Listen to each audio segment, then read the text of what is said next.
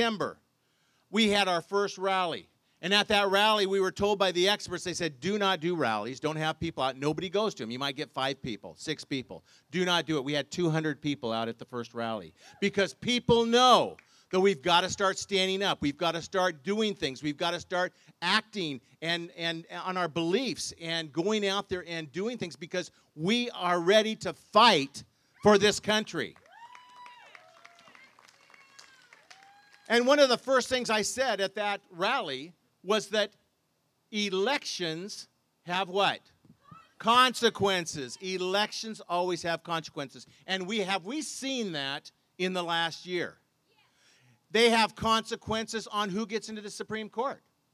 They have consequences on who is voted in and who's uh, confirmed to be federal judges. They have consequences as far as the election process that you just heard about from Fred. They have consequences on what they teach in our elementary schools and high schools and colleges. Exactly. Lord have mercy.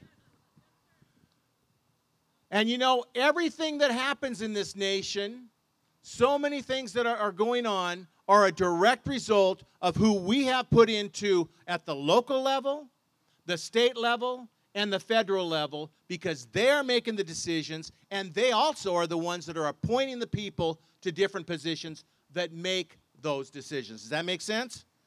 That's why somebody from California, Becerra, can write up our propositions and purposely deceive people. Do you guys remember that? Eh, eh, 145 was a good you know what? I, th- I think you go to a Pentecostal church, don't you? I like that. I like that. AB 145 is exactly right.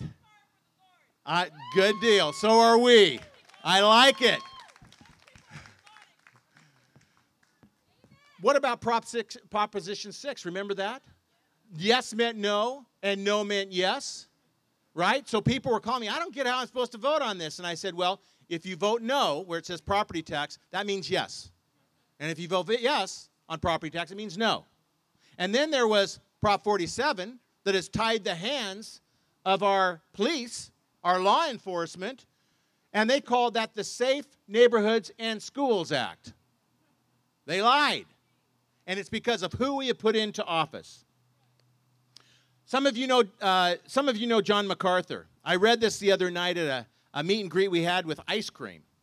And John MacArthur got in front of his entire congregation and he said, Here's the list from the state of California, elected officials, that said, These are the requirements for you to meet on this facility.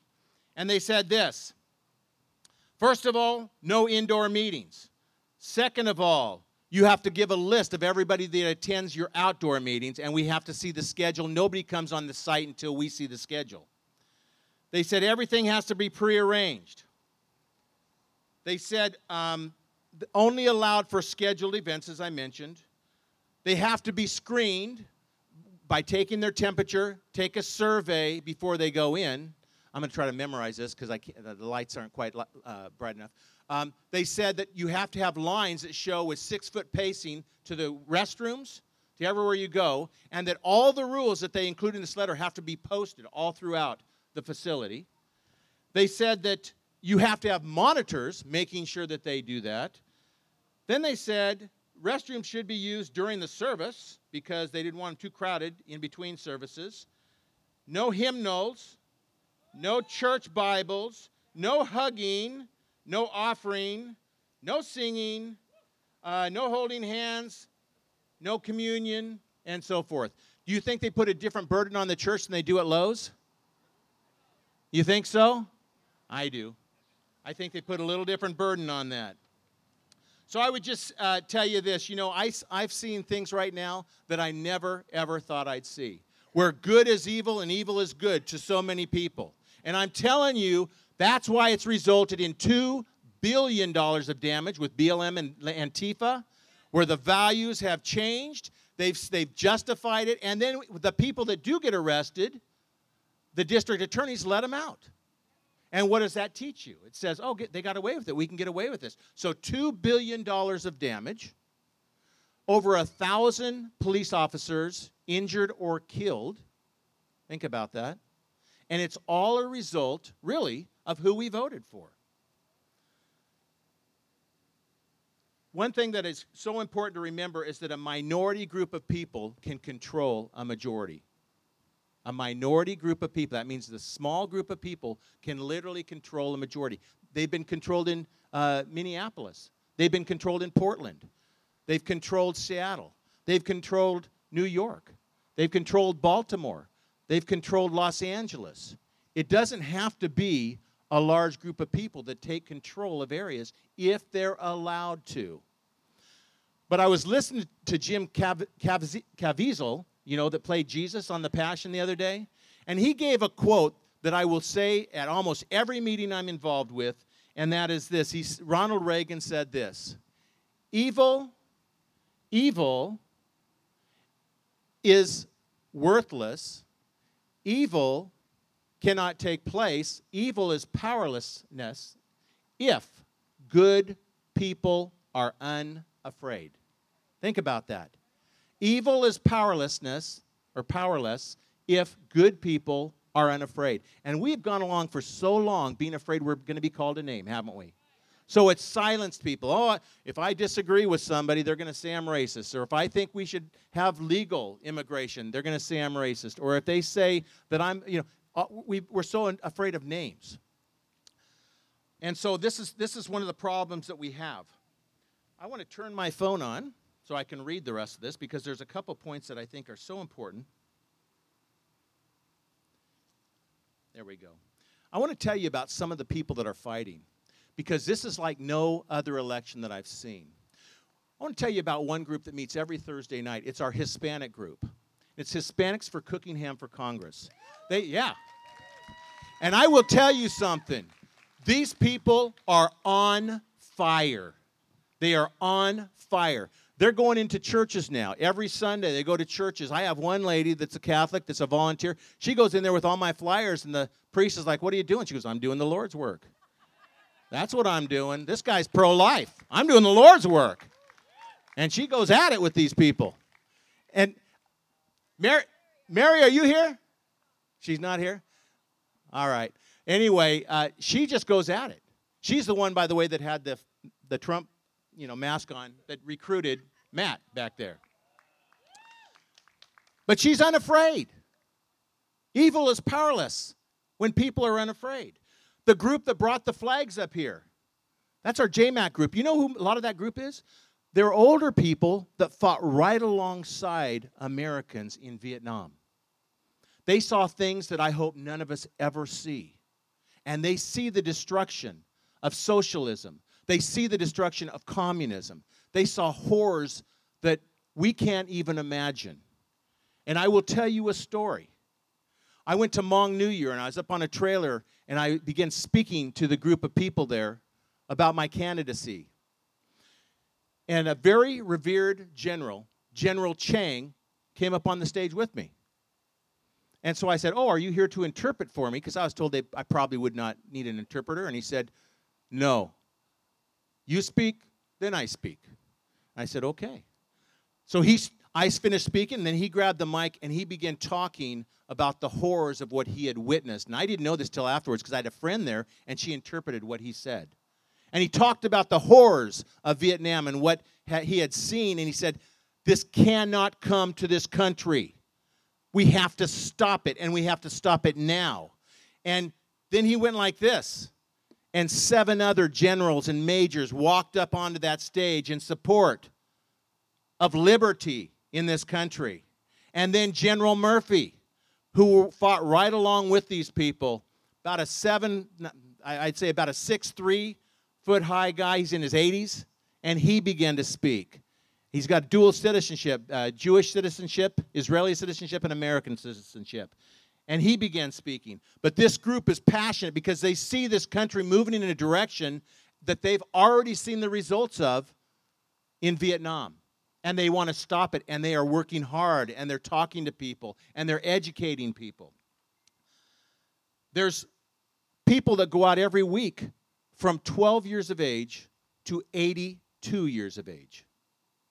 We had a person, I told the story the other day, that, uh, and she is here. I might even have her stand up, uh, where she went out with my wife, and they went door to door, and she was attacked by a pit bull, 81 year old.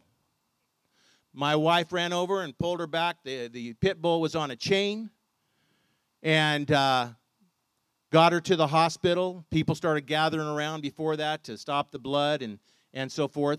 By the time I got home from Los Banos that day, she was on my front deck, hanging out with my wife and my mother in law, talking. And guess what? Four days later on Wednesday, she was out for three to four hours canvassing again. Loretta, come on, show them who you are. That's Loretta. That's the kind of people we have working with us. So we've got all kinds of people.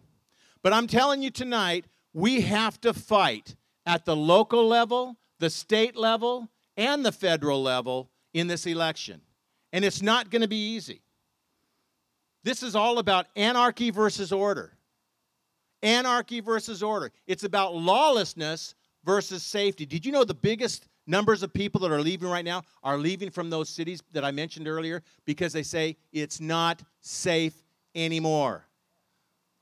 So it's anarchy versus order, it's lawlessness versus safety, and it's socialism versus liberty. We choose liberty.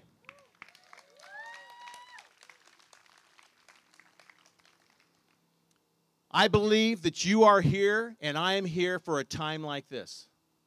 I believe the people in this crowd can have an influence in the next 28, 29 days, whatever it is, till November 3rd, that could influence literally tens of thousands of people.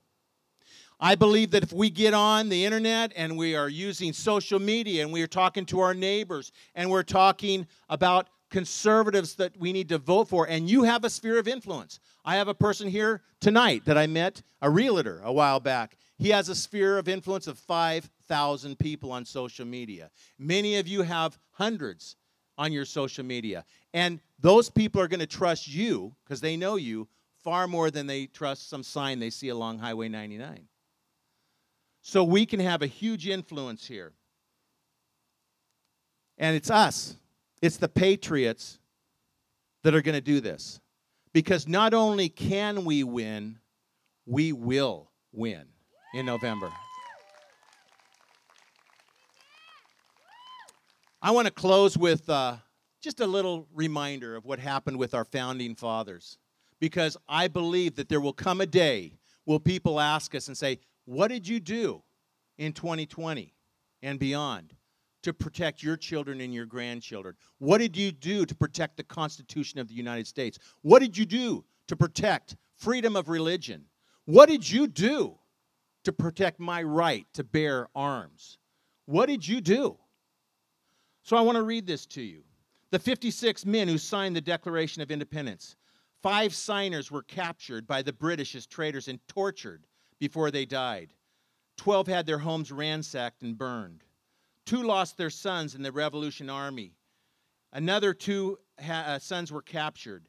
Nine of the 56 fought and died from wounds or hardships of the Revolutionary War. They signed and they pledged their lives, their fortunes, and their sacred honor. What kind of men were they? 24 were lawyers and jurists, 11 were merchants, 9 were farmers and large plantation owners, men of means, well educated, but they signed the Declaration of Independence knowing full well that the penalty would be death if they were captured. Carter Braxton of Virginia, a wealthy planter and trader, saw his ships swept from the seas by the British Navy. He sold his home and properties to pay his debts and died in rags.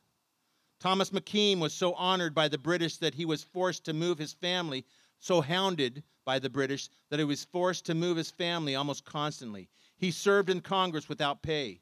That'd be nice and his family was kept in hiding. His possessions were taken from him, and poverty was his reward. Vandals or soldiers looted the properties of Dillery, Hall, Clymer, Walton, Gwinnett, Heyward, Rutledge, and Middleton. At the Battle of Yorktown, Thomas Nelson Jr. noted that the British general, Cornwallis had taken over the Nelson home for his headquarters. He urged General George Washington to open fire on his own home. The home was destroyed, and Nelson died bankrupt. Francis Lewis had his home and properties destroyed. The enemy jailed his wife, and she died within a few months. John Hart was drive, driven from his wife's bedside as she was dying. Their 13 children fled for their lives. His fields and his grist mill were laid to waste. For more than a year, he lived in forests and caves, returning home to find his wife dead and his children vanished. A few le- weeks later, he died from exhaustion and a broken heart. Morris and Livingston suffered similar fates. Such were the stories and sacrifices of the American Revolution. These were not wild eyed, rabble rousing ruffians. They were soft spoken men of means and education. They had security. This is the most important part. They had security, but they valued liberty more.